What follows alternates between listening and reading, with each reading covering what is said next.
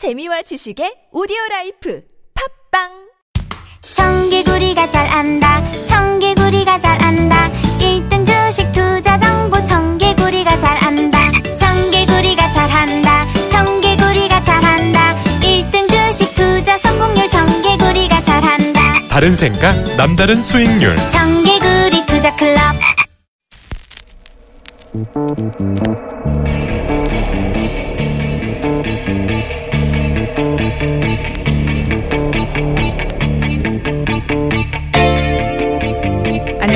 시사인 김은지 기자입니다. 적폐의 실체가 정말 끝도 없이 나오고 있는데요. 이번에는 이명박 정부 시절 국정원의 특수활동비 사용 내역입니다. 원세훈 전 원장은 미국 대학 연구소에다가 국정원 특수활동비 20여억 원을 보낸 의혹이 있는데요. 뿐만 아니라 특활비 10억 원을 들여서 강남 안가를 가족용으로 꾸민 의혹도 제기되고 있습니다. 원전 원장은 내곡동 관저가 있음에도 강남 도곡동 한 빌딩을 펜트하우스로서 초호화 인테리어 공사했다라는 건데요. 가족과 함께 사적으로 사용했다라고 알려져 있습니다. 뿐만 아니라 이명박 정부 시절에 특수활동비를 관리한 위장 사업자 계좌도 확인됐는데요. 해당 계좌들의 자금을 따라가다 보면 이명박 정부 국정원이 특활비를 어떻게 불법적으로 사용했는지 드러날 수가 있습니다. 정말 끝도 없는 적폐의 실체들 이번 기회에는 제대로 뿌리 뽑아야 할 텐데요. 그래야지만 국가정보원의 진짜 이름인 정보와 안보를 담당하고 있는 기관으로서 거듭날 수 있을 거라고 생각합니다. 그럼 12월 2일 뉴스공장 주말 특근 지금 바로 시작하겠습니다.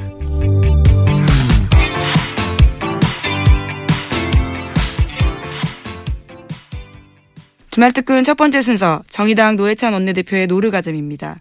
11월 29일 수요일 3부에 방송된 내용 다시 한번 들어보시죠.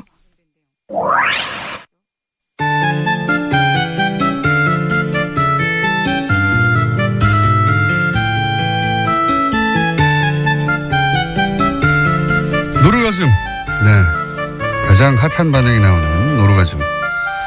정의당 노회찬 원내대표 나오셨습니다. 안녕하십니까. 네, 안녕하십니까. 요 3부 시작하기 전에 이제 하와이 보내달라는 저희 시그널.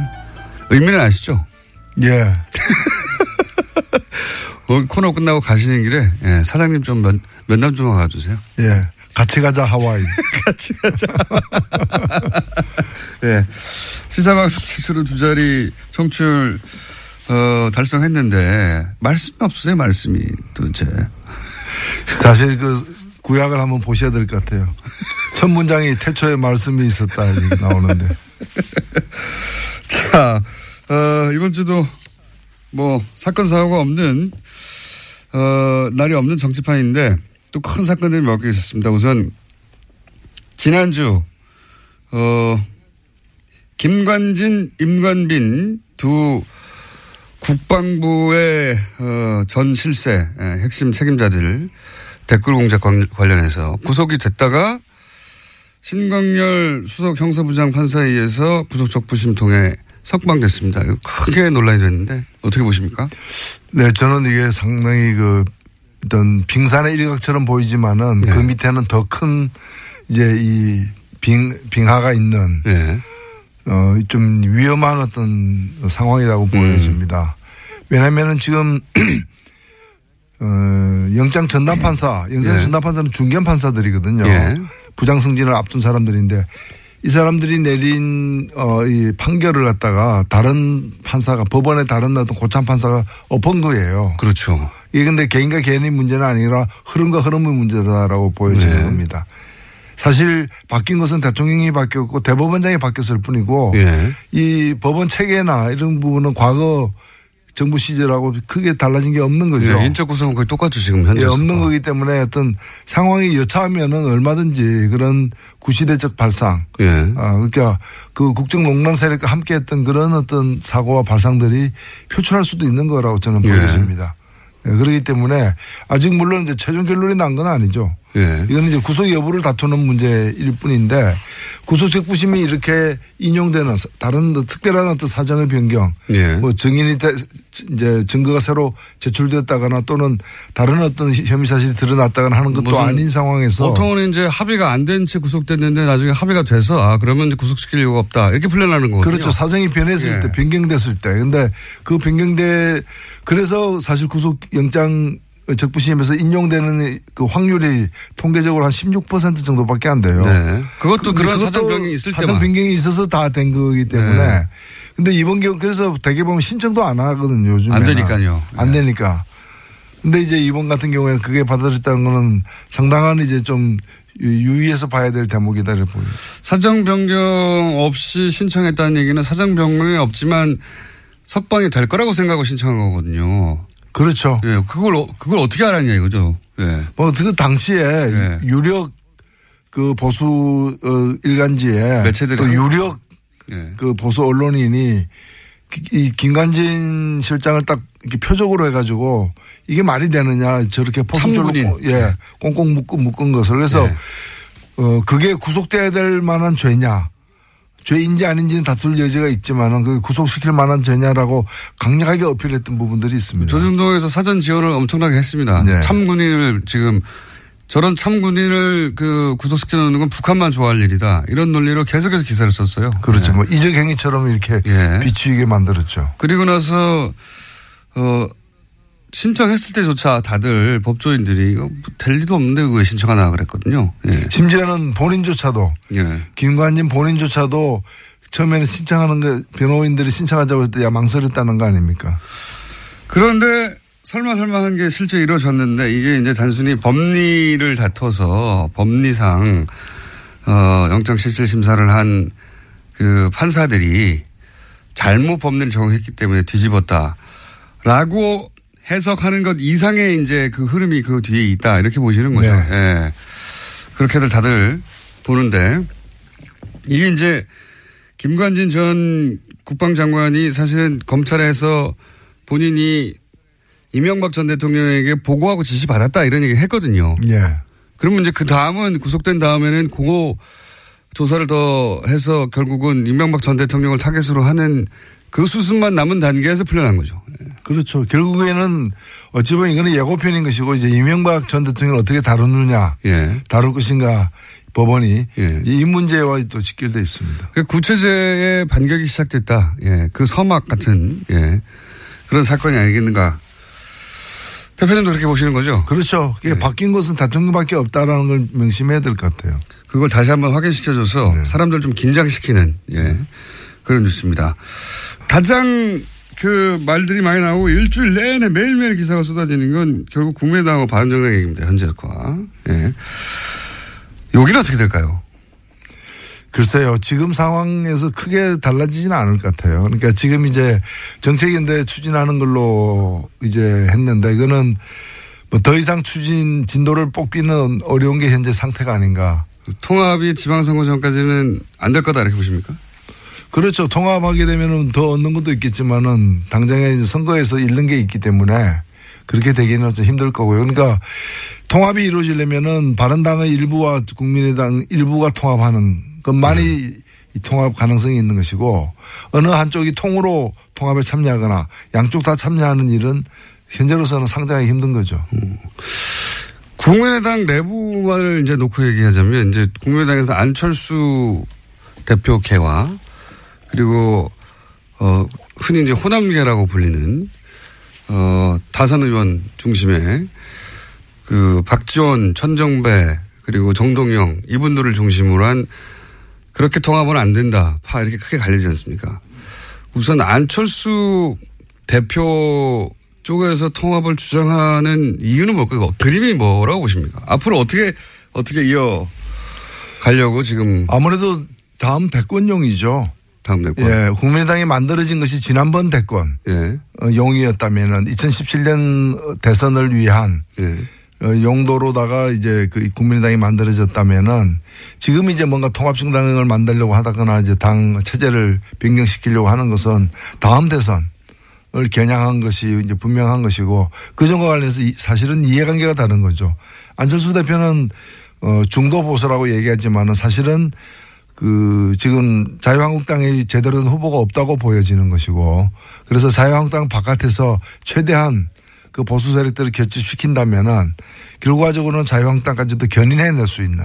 자유한국당이 지방선거에서 큰 성적을 못 낼 경우에 원심력에 의해서 떨어져 나는 사람들을 이제 흡수해서 그래서 몸집을 자유한동 뭐 자유한국당이 그때까지 온전하게 지금 형태로 존재할지는 그 가봐야 알겠지만 하여튼 그 세력들과 연합해서 정권을 창출하겠다라는 음.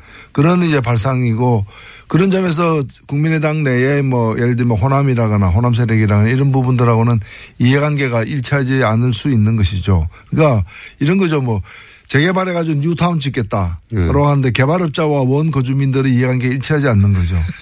원 거주민 입장에서는 좀 나아질지 몰라도 사실은 그렇게 되면은 어 뭐 용적률 제한이라거나 여러 가지 때문에 큰 평수 나오지도 않고 또 자기 부담금은 더 커지는 네. 자기가 부담할 건 많아지는 네. 그래서 선뜻 꼭 뉴타운 지어야 되느냐 이대로 있는 게 더 낫지 않느냐 다른 개발 방법은 없느냐 이제 그런 걸 갖다가 이제 좀 노리는 거죠. 그 이제 개발업자 쪽에서는 이렇게 하면 우리가 더 많이 번다. 예. 그렇죠. 예. 사실 서울에도 보면은 이런 식으로 추진되다가 결국에는 이해관계가 조율이 안 돼가지고 뉴타운 계획이 이렇게 폐기된 지역들이 많거든요. 많습니다. 네. 예, 실제로. 그러니까 안철수 대표는 확실하게 우쿨릭, 그러니까 초반 등장했을 때만은 하더라도 어, 상대적으로 진보적인 후보, 예, 로 평가받고 본인도 그렇게 포지셔닝을 했는데 대선 이후의 포지션은 점점 오른쪽으로 가서 이제는 바른정당 그리고 자유한국당에서 일부 세력을 제외한 보수 그래서 이제 보수의 적자로 예 본인을 포지션에 나가려고 하는 플랜의 첫 출발인 것 같아요. 지금 확실히. 그렇죠. 과거에 그 새정치에 이렇게 공감해서 이 결집했던 그런 어떤 지지세는 거의 다 이렇게 어, 또 새로운 판단을 다 하게 된 상황이기 때문에 이제는 뭐 다른 지역에 가서 이제 또 어, 새로운 보수 정치에 깃발을 올리고 있는 중이 아닌가. 보수의 적자가 되려고 하시는 것 같아요. 이제는 보수 적자가 사실 중도 보수라고 하는데 우리나라의 중도 보수는 뭐 유럽 이게 진보 보수 여야 여야가 아니라 이제 좌우의 개념이 탄생한 유럽 기준으로 보자면 중도 보수는 민주당 정도 되는 거고 정의당이 이제 중도 좌파 네. 이 정도 되는 거지 않습니까? 예, 유럽 기준으로 보자면 자유한국당은 거의 오른쪽 끝에 있는 거고 사실 자유한국당은 그 우파라고 보기도 힘들죠. 사실 유럽 기준으로 극우죠. 보자면. 예. 그, 그, 그 극우 세력이라고 봐야죠. 유럽 기준으로 보자면 그렇고 그래서 그 그렇게 이제 좌우의 개념이 탄생한 유럽 기준으로 보자면 어, 맨 오른쪽 끝에 자유한국당이 있고 그다음에 중간에서 오른쪽으로 약간 어, 간게 민주당이고 그리고 중간에서 약간 왼쪽으로 간 게 정의당 뭐 이 정도 정도 아닙니까? 그러니까 어. 그 안철수 대표가 말하는 중도 보수라는 것도 사실 우파거든요, 그냥 우파 유럽 기준으로 보면. 예, 그리고 제 사실 우리나라에도 이제 새로운 보수 예. 어떤 세력들 그런 노선이 필요한 거죠. 뭐, 그 국정농단 세력과 같은 부분을 갖다가 보수라고 보기도 힘든 것이고요. 근데 이제 되게 그 과거에도 보면은 뭐 뉴라이트하고 나온 게 보면 말은 뉴라이트였지만 그 내용은 울트라라이트였던 그런 이제 과거가 있었던 것이고요. 예. 지금 같은 경우에도 보면 이제 유승민 대표 이런 분들이 추구하는 게 이제 그 새로운 보수. 예. 근데 사실 영국도 보면은 우리 대선 직후에 치러졌던 영국 총선이 있었습니다만 영국의 보수당의 주요 공약 중에 하나가 대학교 무상교육이었어요. 그러니까요. 그러니까 예. 보수 세력이라는 게 그렇게 보면은 나름대로 합리적이고 따뜻한 어떤 그런 네. 정책을 추구하는 게 이제 새로운 경향인데 우리 같은 경우에는 그냥 낡은 어떤 뭐 반공 이데올로기라거나 또는 뭐 상대를 갖다 종북으로 모는 그런 어떤 안보관이라거나 이런 걸 가지고서 또 대기업을 갖다 일방적으로 편만 드는 그런 어떤 이 경제정책 노선을 가지고서는 어, 이 보수를 갖다가 새로 정립하기도 힘들지 않겠는가. 독일의 메르켈도 보수 정당인데 사실은 여기 난민 수용하거든요. 예. 아, 그렇죠. 예. 그러니까 우리나라에서는 정의당이 이제 빨갱이라고 맨날 공격당하는데 정의당 정도의 주장을 유럽의 보수 정당이 합니다. 예. 정의당도 유럽 가면 저 좌파 맞나? 이런 예, 문책을 당할 수 있는. 맞습니다. 너무 물렁물렁한 거 아니야? 보수적인 거 아니야? 이럴 정도의 어, 정책 정도를 주장하는데 불구하고 여기서는 빨갱이 소리를 들은 만큼 오른쪽 확 가했어요, 우리가. 예. 여기서 또 보수가 왜 필요하냐. 이런 비판을 받을 수가 있고요. 유승민 대표의 그림도 비슷한 거 아닐까요? 유승민 대표도 어, 유승민 대표 입장에서 보자면 안철수 대표 쪽을 끌어들여가지고 몸집을 키운 다음에 본인이 원래 보수에서 적자니까, 정통이니까. 결국은 안철수 어, 대표를 끌어들여도 본인이 적자가 될 수 있다 이런 생각을 한 거 아닙니까? 이제 결과적으로는 비슷한데 예. 안철수 대표의 스탠스가 비슷한데 사실은 두 사람의 출발이 달랐기 때문에 예. 민주당 쪽에서 출발해가지고 그까지 간 사람하고 예. 그다음에 자유한국당에 있었지만은 자유한국당으로서는 자유한국당 더 이상 이제 그 유효 기간이 끝난 상품이다. 네. 이제 그래서 자유한국당으로 다시 들어가지 않고 바깥에서 이제 제대로 된 보수를 갖다가 규합해서 세워나가겠다는 예. 그런 사람하고는 같지가 않은 거죠. 출발이 예. 다른 분인데. 그래서 어찌 보면 그 유승민 대표는 좀뭐 험한 길을 갖다가 가겠다. 어 이제 그런 걸 이제 고난의 길을 갖다가 이제 네. 감수하겠다라는 것이고 어, 그렇게 해서 보수를 세우겠다는 것이고 지금 안철수 대표 같은 경우에는 뭐 원래 하던 데서 이제 더 이상 농사가 안 되니까 이제 새로운 어떤 어 이제 그 땅을 찾아다니는 이제 그런 상황이기 때문에 같지가 않다고 저는 봅니다. 농- 농사가 안 되니까. 자, 어, 이 정권의 지금 그 지지율 고공인지는 언제까지 갈까요? 글쎄요, 그걸 참 점칠 수는 없겠지만은 저는 생각보다는 꽤 오래 갈 수도 있다 보여집니다. 워낙 못해가지고 야당이. 아니, 왜냐하면 이번에 이게 장, 현상적으로 겉으로 보면 정권이 교체된 거지만은 제가 볼 땐 정권이 교체된 게 아니라 시대가 교체된 거거든요. 음. 예, 시대가 교체되기 때문에 구 세력들이 다시 이렇게 좀 회복해가지고 지지세를 규합해서 갈 수, 가기에는 많은 시간이 걸릴 거로 저는 보여집니다. 그래서 정의당 같은 경우에는 큰 욕심 부리지 말고 나름대로의 어떤 역할이 저는 있, 있다고 보여지거든요. 그래서 어, 원내 교섭 전체 구성을 갖다가 지금으로서는 상당히 꿈꾸기도 힘든 것으로 보일 수도 있는데 그런 걸 목표로 해가지고 차분하게 남은 어떤 3년을 갖다가 관리해 가야 되지 않느냐 생각됩니다. 자, 그러면 3년 동안 그게 이루어질지 3년간 앞으로 이 코너를 계속 해보겠습니다. 자, 오늘 여기까지 하겠습니다. 정의당의 노회찬 원내대표였습니다. 감사합니다. 네, 감사합니다. 네, 니가 가라 하와이가 아닌 함께 가자 하와이. 역시 노회찬 대표입니다. 요즘 뉴스공장 3부 시작에 앞서서 니가 가라 하와이 멘트가 나가고 있죠. TBS 대표가 프로그램 초창기 두 자릿수 청취율을 넘기면 하와이에 보내주겠다라고 약속했었습니다. 그만큼 달성하기 힘든 목표라라는 건데요. 다시 말해서 하와이 정도는 보내줘야 할 수준의 대단한 성과였기에 농담처럼 한 약속이었습니다. 그런데 김어준 뉴스공장이 최근 청취율 조사에서 10%를 넘겼습니다. 라디오 전체 순위는 2위였지만요. 1위 컬투쇼를 바짝 쫓고 있습니다. 불과 1년밖에 안 된 라디오 프로그램이 그것도 연예인 출연 없는 시사 프로그램이 이런 성과를 거둔다는 건 매우 이례적인 일인데요.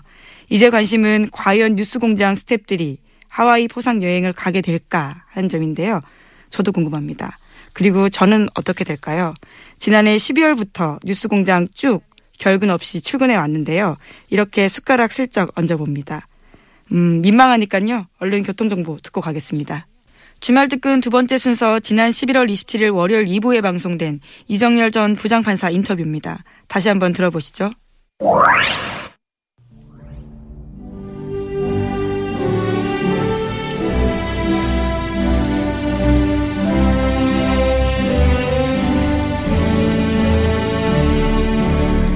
지내는 국민 여러분 안녕하십니까 여러분의 귀염둥이 MB 인사 올리겠습니다.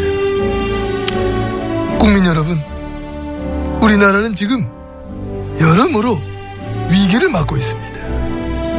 안보는 위태롭고 경제는 어렵고 정치는 혼란하고 심지어는 법까지도 막 고무줄매로 왔다 갔다 하고 있습니다. 저는 전직 대통령으로서 지금 이 상황이 참 심히 걱정되는. 그런 확신을 마저는 가지고 있는 겁니다. 그까지만 우리가 누굽니까? 어려울수록 강해지는 민족 아닙니까? 이럴 때일수록 아래위가 똘똘 뭉쳤어. 아래위가 손발을 맞췄어. 마음도 맞추고 말도 맞췄어. 이 위기를 막 극복해 나가야 됩니다. 그런 확신을 마저는 가지고 있는 것입니다. 화이팅! 어, 화이팅입니다. 어, 예, 여기까지야. 끝난 거야. 예, 가자. 우리 또 맞춰봐야지. 맞추고 아, 많아. 아, 입도 쪽쪽 맞아야 되고. 간지나! 그래, 간지나, 그래. 아이고, 너 나한테, 너 나온 거, 야. 너 간지나!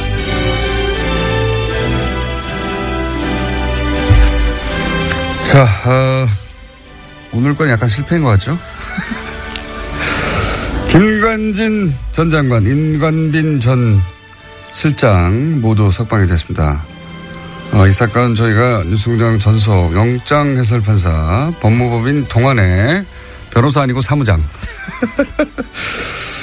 그리고 영장 전담 판사를 실제로 해본 경력을 가진 이정열 전 부장판사 오늘은 스튜디오에 직접 나오셨습니다. 안녕하십니까? 네, 안녕하십니까. 아니 어떻게 스튜디오에 직접 나오겠다고 하셨어요? 아, 이게 저 처음에 공장장님도 서두에서 말씀하셨지만은 좀 이상합니다. 지금 상황이 되게 매우 이상한 예. 사람입니다. 매우 예. 좀 엄중한 상황이 아닌가 싶어서 네. 뭐 제가 그렇게 뭐 영향력이 있거나 뭐 그런 사람은 아니지만 그래도 좀 알고 있는 거는 좀 청취자님들께 전달을 해 드려야 될 의무가 있지 않나 싶어서 청을 넣었는데 예. 어, 또 여기 사실 출연하고 싶어 하시는 분들 마- 되게 많으시잖아요. 되게 많습니다 사실. 예. 근데 그렇게 받아주셔가지고 너무 감사합니다. 어, 쪽쪽 뽑으려고 그러는 거죠. 예. 뭐 준비돼 있습니다. 예. 예. 지난주에 저희가 잠깐 인터뷰를 했어요. 예. 네, 잠깐 인터뷰 할 때 이런 방식의 석방은 정말 드문 일이고. 네. 어, 구속적부심으로 이제 석방이 된다 하더라도 보통은 이제 영장이 발부됐는데 그 이후에 합의가 됐다더라. 네. 혹은 뭐 새로운 뭐 유리한 이제 구속된 사람에게 유리한 증거가 나왔다더라. 네. 그럴 경우에나 되는 건데 지금 네. 아무 일도 없는데 아무 일도 없는데 갑자기 석방이 연속으로 돼버렸어요. 그래서 네. 이게 하나도 이상한데 연속으로 된 거 이게 진짜 법리적으로 설명을 시도할 수는 있으나 이 정도 되면 법리 이상의 것이 있다. 그러면서 이제 어 형사 수석 그 부장 그 자리는 대법원장이 꼭 찍어서 발령한 자리인데 대법원장이 꼭 찍어서 발령한 그 사람이 이 석방을 어려운 석방, 예, 불가능하다고 생각한 법조인들은 석방을 해냈기 때문에 그런 관점에서 이걸 좀 바라봐야 된다. 네, 네. 거기까지 하셨죠. 예, 그렇습니다. 예. 그러면 이제 그 금요일 날 하고 또 달라진 점은 김관진 전 장관뿐만 아니라 임관진 전 실장까지도 예, 임관빈. 네. 예, 예. 임관빈 전 실장까지도 풀려났어요. 예. 이 더더욱 이상한 거죠. 어마어마하게 이상한 거죠. 그렇죠. 예. 네. 이거- 그 조금 전에 이제 공장장님 말씀하셨던 대로 구속적 부심이 사정 변경이라고 하는데 유리한 사정 변경. 뭐 유리하게 이제 변경이 된 아, 벼, 그 법조계에서는 사장병이라고 예, 합니까? 사정이 변경되었다는 거죠. 아무것도 아닌데 전문 용어처럼 쓰는군요. 예. 그렇죠. 사정이 변경된 거죠. 예. 예. 아, 그러니까 사정 변경이 없는데 아, 석방 결정을 하니까 종전의 영장 판사의 구속영장 발부 결정을 뒤집는 경우가 그렇게 흔하지가 않다는 네. 말씀을 드렸는데 더 이제 임관빈 전 실장 같은 경우에는 더 한게 예. 어, 두 사람 사이 석방 결정에 차이점이 하나 있지 않습니까? 돈 내, 돈 내고 나가라는 그렇죠. 거니까 천만 원 보증금 예. 내고. 예. 그래서 이게 사실 이런 제도가 제도 취지는 참 좋아요. 그래서 어 원래 그 구속을 하는 게 도주 우려가 있거나 증거인멸의 우려가 있을 경우에 하지 않습니까? 네, 네. 그런데 증거인멸의 우려가 없다면 네. 그러면 도주 우려가 설령 있다고 하더라도 돈을 내게 해서 나중에 이제 도망가면 그 돈이 몰수가 되니까 음. 돈 날릴 걱정 그렇죠. 때문에 못 도망가게 하네. 그러니까요. 근데 천만 원 때문에 도망 안 가나요? 좀 액수도 적긴 한데 뭐 그건 예. 지금 별 문제고. 뭐 한 10억 정도 걸었으면 모르겠어요. 그러니까요. 예. 뭐 하여튼 근데 왜 이렇게 뭐랄까요? 어, 구차해 보이는 천만 원 때문에 도망 안 갈 리도 없는데 무슨 천만 원 걸고 풀어줬지? 이거 왜 그런 겁니까? 그러니까 일단 제 생각에는 이건 추측인데 당초에 김관진 전 장관에 대한 석방까지는 염두에 뒀던 것 같아요. 예. 그런데 그 다음에 이제 임관빈 전 실장이 해- 또 청구를 하니까 예.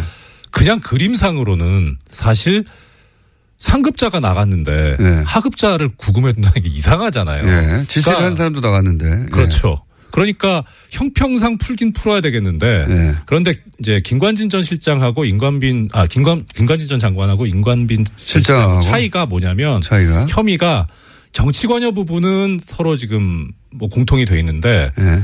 김 임관빈 전 실장 같은 경우는 뇌물 부분이 있어요. 뇌물 부분. 예. 예. 그러니까 사실 이건 풀기가 어려워요. 더 더 어렵다. 더 어려워요. 그 다음에 뭐 다른 시간에 기회가 되면 혹시 말씀드릴 수 있을지 모르겠지만 김관진 전 실장 같은 경우에는 법리적으로 무죄다라는 주장을 변호인이 했거든요. 아 예. 예. 근데 그 주장이 이제 변- 뭐 틀린 주장이긴 하지만 틀린 무슨 주장이지만. 얘기를 했냐면은 국무위원이기 때문에 음. 무죄다 이런 주장을 했어요. 국무위원이니까 정치 관여할 수 있다. 뭐 그렇죠. 한마디로 말하면. 네. 네. 그런데 임관빈 전 실장 국무위원도 아니거든요. 어, 걸것, 그러니까 석방의 논리 자체가 아예 없다. 그렇죠. 예.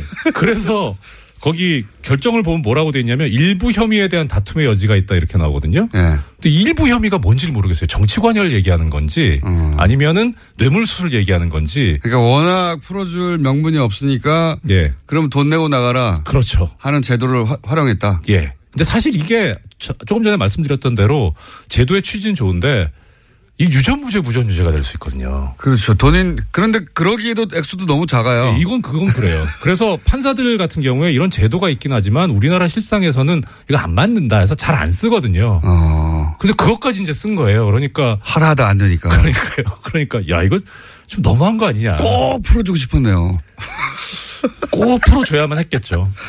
정말로 꼭 풀어주기 위해서 그렇다고 이제 그 수석 부장판사 아무나 되는 게 아니, 아니지 않습니까? 그렇습니다. 실력은 좋은 거잖아요. 어, 실력 있어야죠. 그러니까 온갖 그 끌어다 땡길 수 있는 거는 다 박박 끌어 쓴 거군요. 이게. 그렇죠. 그리고 게다가 이 실력도 실력이지만 지금 신광열 수석 같은 경우에는 제 기억에 아마 2012년 9월에 고등부장 승진한 걸로 알고 있어요. 네. 그러니까 지금 거의 5년 넘었잖아요. 예. 고참이에요. 고등부장으로서도 음. 좀 있으면 이제 법원장 될 사람인 거예요. 음. 그러니까 실력도 실력이지만 경험도 상당히 경륜도 풍부한 분이죠. 그러니까 이제 저 구석에 있어서 아무도 안 쓰는 것까지 갖다 쓴 거죠. 그만큼 이 법을 아는 사람들이 내부적으로 보기엔 야 이렇게까지 해서 풀어주나 이런 사안이라는 거죠. 그렇죠. 예. 그렇게 해서 풀어줬습니다. 예. 어, 풀어줬는데 여기서 이제 한 가지 정도만 따져볼까요? 어, 뭐 법리를 따질 이유가 없다고 하셨는데 말이 안 돼서 방어권 보장 위해서 풀어줬다고 했잖아요. 김관진 전 예, 장관. 예. 이게 왜 말이 안 되는 겁니까? 그러니까 보통 이제 방어권 보장을 위해서 석방을 한, 하는 경우에 구속영장 청구를 기각하거나 하는 이유는 뭐냐면 어 일단 검찰 측에서 이러한 범죄 혐의가 있다고 구속영장을 청구를 하잖아요. 그리고 네. 이제 자료를 제시를 하죠. 네. 예, 소명 자료를. 그 보면은 당연히 이제 어느 정도 증명이 되겠죠. 그러니까 네. 검찰이 청구를 하는 거고. 근데 거기에 대해서 피의자 측이 그러니까 영장 청구의 대상이 된 피의자가 아 사실은 이게 이렇게 된 거다고 자기한테 유리한 주장을 합니다. 예. 그러면서 일부 증거를 또 제시를 해요. 예. 그럼 재판부에서 보기에 아 이게 변명이 말이 된다. 음. 설득력이 있다. 그 설득력이 있는데 이걸 뒷받침하려면 조금 더 증거를 수집해야 되는데 구금을 해놓으면 구속을 해놓으면 사실 제일 증거를 잘 알고 있는 사람은 피의자 본인이잖아요. 네, 네. 그러니까 이렇게 구금을 해놓으면 검찰은 자유롭게 증거를 수집할 수 있는데 피의자는 구금이 돼가지고 자유롭게 증거를 수집할 수 없으니까 형평에 어긋난다 해서 방어권 보장을 해서 푼다는 거예요. 그러니까 네. 전제는 뭐냐면 증거 수집을 위해서 필요한 거죠. 그렇죠. 본인에게 유리한 증거. 피의자한테 피의자가 어 말하는 게 말이 되는 것 같은데 피의자한테 유리한 증거를 수집하려면 자의 몸이 돼야 되니까. 그렇죠. 이런 논리죠. 네, 예. 그렇죠. 그러니까 이거는 사실관계 문제하고 법리의 문제가 있는데 보통 이제 다툴 때 예. 혐의를 다툴 때 근데 증거의 문제니까 이건 법리의 문제가 아니고 사실관계의 문제인 네, 거죠. 네. 사실관계를 다투겠다는 거. 내가 그 돈을 줬다. 예. 그랬는데 그 준 증거가 한 다섯 개쯤 있는데 한 두 개밖에 못 모았고 세 개 또 모아야 된다. 네. 예. 그렇죠. 뭐 그럴 때 이제 그 세 사람을 만나면서 막 그 증거를 찾아야 되니까. 그렇죠. 예. 예. 예. 그럴 때 내가 보내주는 건데. 예, 풀어주는데 그러니까 그러면은 이 재판부 논리대로 하면 이 사실관계에서 증거 수집에 지금 필요성이 있구나라고 이해는 할 수 있어요. 예. 근데 재미있는 게 이 김관진 전 장관의 변호인이 언론 인터뷰를 하면서 뭐라 그랬냐면 모든 증거가 다 수집돼 있다. 이런 얘기를 해요. 아니, 증거 인멸할 이유가 없다 이거죠. 그런 얘기인 것 같아요. 네. 일단 뭐 법률계 쪽에서 보자면 변호인이 얘기한 게 좀 눈길이 가는 거예요. 네, 법전의 하면 네. 변호인이. 변호인이 그러니까 의뢰인이 나는 적부심 신청 안 하고 싶은데라고 했는데 변호인이 주장해가지고 적부심 음, 신청했다는 기사대로라면. 거예요. 예, 법무법인 발언이라고. 발언이죠. 예. 예, 그 유명한 BBK를 담당했던. 그렇죠. 그 대표 변호사 이명박 전. 대통령과 아주 밀접한 관련이 있는. 예. 이명박 전 대통령 시절에 비약적으로 발전한. 예. 네. 뭐 하여튼 그건 그렇고 예, 하여튼 발언해서 예. 그렇게 안 한다고 했는데 신청했다. 신청했어요. 그러면 보통 이제 일반적으로 뭐 변호사 전 변호사는 아니지만 보통 변호사가 의뢰인이 못 되신 거죠. 그 지금 사무장에 머물러 계신 거죠. 논점에서 벗어났습니다. 그 일반적으로 예. 의뢰인이 원하지 않는데 변호사가 하자고 하면 하면 네. 나중에 안 되면 어떻게 합니까? 책임 때문에 뭐 못 합니다. 못 하죠. 예, 원래. 그러니까 의, 의뢰인이 하자고 해도 변호사가 보기 아 이거 안 될 것 같으면 말립니다. 말리거든요. 근데 아, 그러면 안 된다고 예, 말입니다. 이거 해봐야 괜히 저기 네. 역효과만 납니다. 이러고 말리는데 네. 오히려 이 근데 이, 이 경우에는 희한한 게 이 구속적 부심이 보통 뭐 잘 받아들여지는 거라면 또 그럴 수도 있어요. 이거 한번 해볼 만합니다 하는데 원래도 안 받아들여져요. 안 받아들여져요. 근데 그걸 하자고 해요 변호인이. 게다가 이렇게 중요한 사건은 더더욱 안 받아주는데 그러니까 그걸 막 해요. 그러니까 이거 뭔가 이게 음. 뭐 그런 소문도 들었어요 법조계 내에서 이거 아니 이거 뭐 저는 농담이라고 생각하는데 신광열 부장하고 강훈 대표 변호사하고 둘이 통화 기록을 좀 까봐야 되는 거 아니냐. 아. 이건 좀 심하고. 법무법인 발언하고 예. 신강렬 부장판사하고 서로 통화한 거 아니냐. 뭐 예. 이건 저는 아니라고 봅니다. 예, 그건, 그건 너무 예, 심한 것 그렇게 같고. 그런 방식 유치하게 하지는 않았다고 봐요, 저는. 예. 근데 적어도 최소한 이거 청구하면 가능성이 있다. 예. 라고 하는 어떤 상당한 근거를 가지고 있다는 뭔가 거죠. 시그널이 있었으니까 했겠죠. 그렇죠. 예. 그렇지 않으면은 뭐 법- 법무법인 발언 측에서 그 책임을 감수하면서 뭐 하려고 하겠습니까? 변호사들은 대단히 보수적입니다. 이럴 때. 그렇죠. 안 되는 걸 했다가 괜히 손해날 일을 아마도 피의자가 하자고 하자고 해도 안 된다고 안 된다고 말리는 게 정상인데 네. 안 한다고 안 한다고 하는 걸 끝까지 하게 했다고 하면 믿는 구석이 있어요. 그러니까요. 믿는 구석. 그러니까 어 이건 좀 이상하다. 뭔가 있다.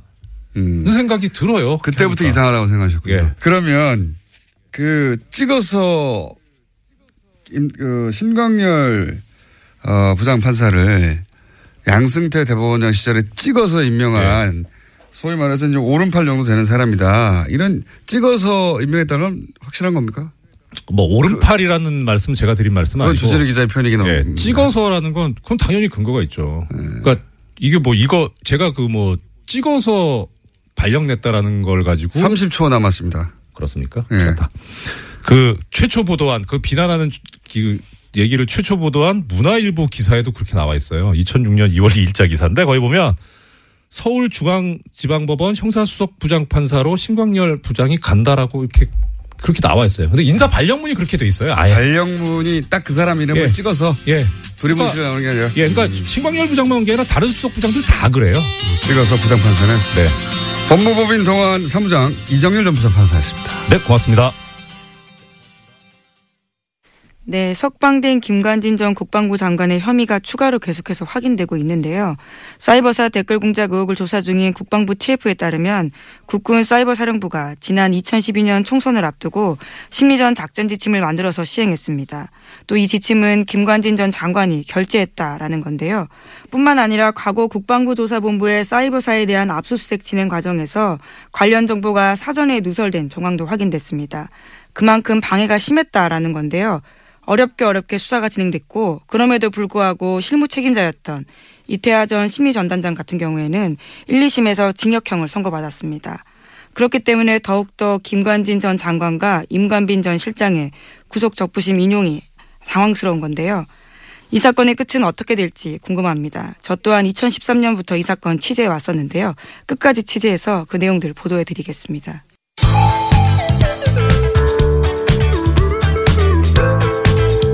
뉴스의 깊이가 다릅니다.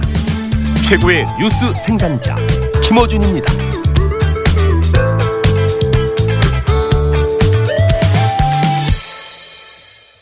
주말 특근 세 번째 순서 지난 11월 30일 목요일 4부에 방송된 내용입니다. 도시 건축가 김진애 박사의 도시 이야기 다시 들어보시죠.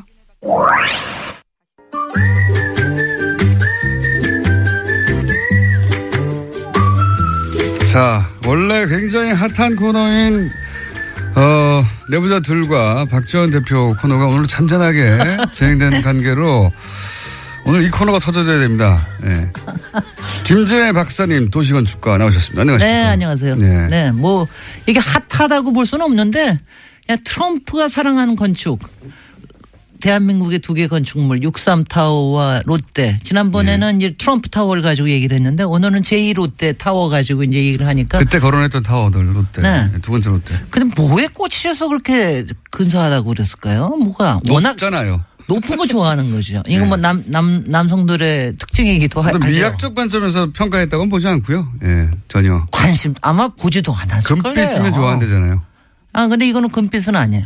예. 금빛은 아니고 이제 좀 희- 하얀색 뭐 이렇게 저기를 하는데 저- 올라가 보셨어요 혹시?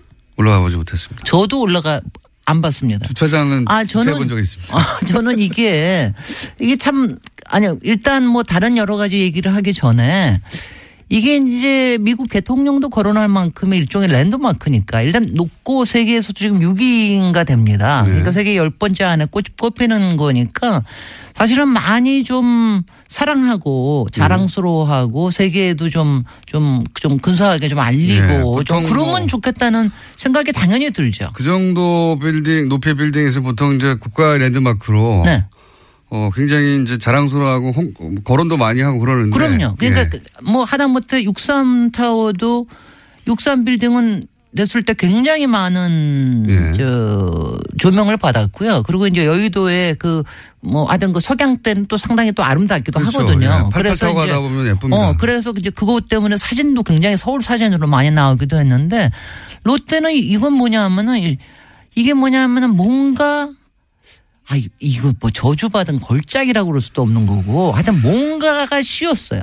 이 저는 그게 기분이 일단 그게 되게 기분이 나쁩니다. 건축 허가부터 사실은 말들이 많았잖아요. 그렇습니다. 이명박 전 대통령. 그러니까 지난번에 이제 트럼프 타워 얘기할 때 제가 그게 불법은 없었지만 범법은 있었다 그게 얘기를 했잖아요. 네. 작은 작은 범법이 있었죠. 네. 근데 이제 이 경우에는 그러니까 불법 불법이면 도저히 뭐가 지어질 수는 없죠. 그런데 여기에 편법과 특혜가 있었고 그리고 거- 편법과 특혜가 있다 보면 거기에는 항상 대기업과 이른바 정경유착에 관련된 예. 비리가 있을 수가 있다. 이것 때문에 지금 난리가 나고 있는 그런 겁니다. 의혹은 굉장히 많았죠. 그러니까, 그러니까 당시에도 있었고요. 예. 지금은 이제 더 심각하게 지금 일단 이제 현재 상태를 보면 국- 그러니까 일단 간단 요약하면 공군이 안 된다고 하는 예. 그러니까 성남 공항에 예. 활주로를 3도를 틀어가면서 그러니까요. 이거를 이제 허가를 내준 거죠. 그 그러니까 국가 안보, 국방과 관련된 사안인데 네. 특정 기업을 위해서 그걸 포기하면서 인허가를 내줬다. 인허가를 내준 게 18년 동안 여러 정부에서 안 된다고 다 안. 된다고 했던 예. 것을 그것을 내줬다. 왜냐하면 공군이 안 된다는 이유가 명확하게 합리적이니까요. 네. 예. 그리고 그리고 이제 그 그- 그래서 그때 공군 장군 한, 한 분은 결국은 스스로 나가셨죠. 아마 아마 예, 뭐. 잘렸나요? 아 잘렸을 겁니다. 아마 뭐 이럴 정도로 그래서 이제 그것 때문에 무척 말이 많았기 때문에 그 그러고 나서 이제 사실 그 다음에 말이 많아진 거는 어, 개장할 때. 예. 개장할 때 여러 가지 균열 문제, 싱크홀 지방 문제, 문제, 예. 뭐 여러 가지 등등의 문제들이 많이 이것저것 터졌습니다. 그래서 이제 그것 때문에 과연 이것이 안전하냐 네. 이것에 대한 게 있는데 지금 현재 문제가 된 거는 지금 여러 가지 적폐 청산의 과정 중에서 예. 특히 이제 박평 박범계 의원께서 굉장히 강하게 이제 주장을 하시죠. 이건. 롯데하고 예. 네, 롯데하고 이명박 정부하고의 분명히 어, 비리가 있다. 그러니까 이거를 있다. 이제 검찰을 검찰을 검찰에서 조사를 해야 된다. 그래서 검찰에서 조사를 한다고까지는 했습니다. 아직은 네. 그거에 대한 거가 더 나오지는 않았는데요. 그런데 지금 그런 상황에 있기 때문에 뭐 이게 그러니까 근데요 제가 아무리 봐도 세계에 이런 일이 없습니다. 이 정도 그러니까 규모의 건물에 이 정도 규모의 건물에 예. 이 정도의 군의 비리가 공항을 예. 가지고 그걸 틀어내면서 이런 정도의 편법과 특혜를 가지고 했던 예가 없어요. 왜냐하면 아시다시피 100층 이상 건물쯤 되면 일단은 국가적으로 다 관심사, 국민적 관심이 국가적 관심입니다. 예. 그러니까 여기에 관련돼 가지고는 굉장히 다 축복을 해주려고 좀 노력을 하는 엠파이어 편이에요. 스테이트 빌딩 보세요. 아직도 자랑으로 삼고 100년, 있잖아요. 100년 전에 지었는데 예. 아 정말 그거 아세요? 엠파이어 스테이트 빌딩도 어 거기도 한번 헬기가 헬기는 아니고 당시는 경량 비행기 부딪힌 적이 있었습니다. 아 그래요? 아, 한 60년대인가 그랬는데 그 중간에 그때는 이제 거- 거기도 안개가 많이 끼는 데거든요. 예. 그래서 안개가 끼다가 한 번은 어 그 경 경 비행기라고 그러죠. 경비행기가. 중간에 충돌을 했는데 한 60몇 층쯤에 좀 충돌을 했는데 어 그건 뭐냐 하면은 월드 타워 그 저기 무너진 그 테러로 무너진 예. 그 월드 월트레이 타워. 트레이 타- 타워하고는 좀 달리 이거는 구조가 제가 타워죠. 100년 전에 그냥 막 석도로 지었잖아요. 막 그, 저, 그야말로 싸서 지은 겁니다. 물론 철골, 철근, 콘크리트를 하긴 네. 안 했지만. 무너질 것 같아요, 딱 보면. 그러니까 하면은 옆에만 부서졌습니다. 그냥, 예. 부서졌는데 이제 그랬고요. 어, 그러니까, 그러니까 그런 안전의 위험을 가지고 하기가 그렇게 쉽지가 않거든요. 근데 이제 특히 이거를 2009년, 이제 2009년에 허가를 받았는데 당시에 어, 그, 이- 그 전후 해가지고 또 우리나라에도 한번 문제가 있었어요. 초고층에 어, 헬기가 예. 저, 저 부딪히는 문제가 있었거든요. 현대 그거는 역삼동인가 삼성동인가에서 부딪혔는데 그런 문제도 있고 그래서 굉장히 안전에 대한 문제가 심각할 때 이걸 내준 거예요. 민간 비행기도 아니고 공군기가 안 된다는데요. 아니 여기 비행기 전용기가 저, 저 대통령 전용기가 뜨는 네. 데입니다. 그리고 외국에서도 저 국빈들 오시면 여기 내리는데. 어. 공군 기지인데. 아니 그러니까 이, 이- 이렇게 생각을 하시면 그러면 이제 그 당연히 이렇게 생각하는 사람 들은 그럼 그걸 해주고 그러면 그 거래 대가는 뭐야? 글쎄. 이렇게 생각하게 되는 거죠. 네. 예. 그러니까 이제 그 중에서도 또 하나가 아주 아주 이제 심각하게 정해 이게 3도만 틀었어요. 예. 이제 활주로를 3도를 틀어가지고 거리를 조금 더 확보를 했는데 그 거리조차도 미국의 기준에 의하면은 좀 짧습니다. 그런데 음. 그 전에도 어 사실은 노무현 대통령도 상당히 좀 이걸 좀 어떻게 해줘 보려고 노력을 예. 했었어요. 예. 그래서 그거를 갖다가 7도를 트는 안으로 가지고 했습니다. 여러 가지 검토를 했다고 들었습니다. 7도를 틀었는데 그때도 공군에서 반대를 했기 때문에 결국은 네. 못 해주겠다 이거는 아니, 뭐 이렇게 얘기를 한 거고요. 공군이 국방을 이유로 네. 안보 문제를 이유로 안 된다고 하면 네. 대통령이 그 뭉갤 수가 없어요. 당연히.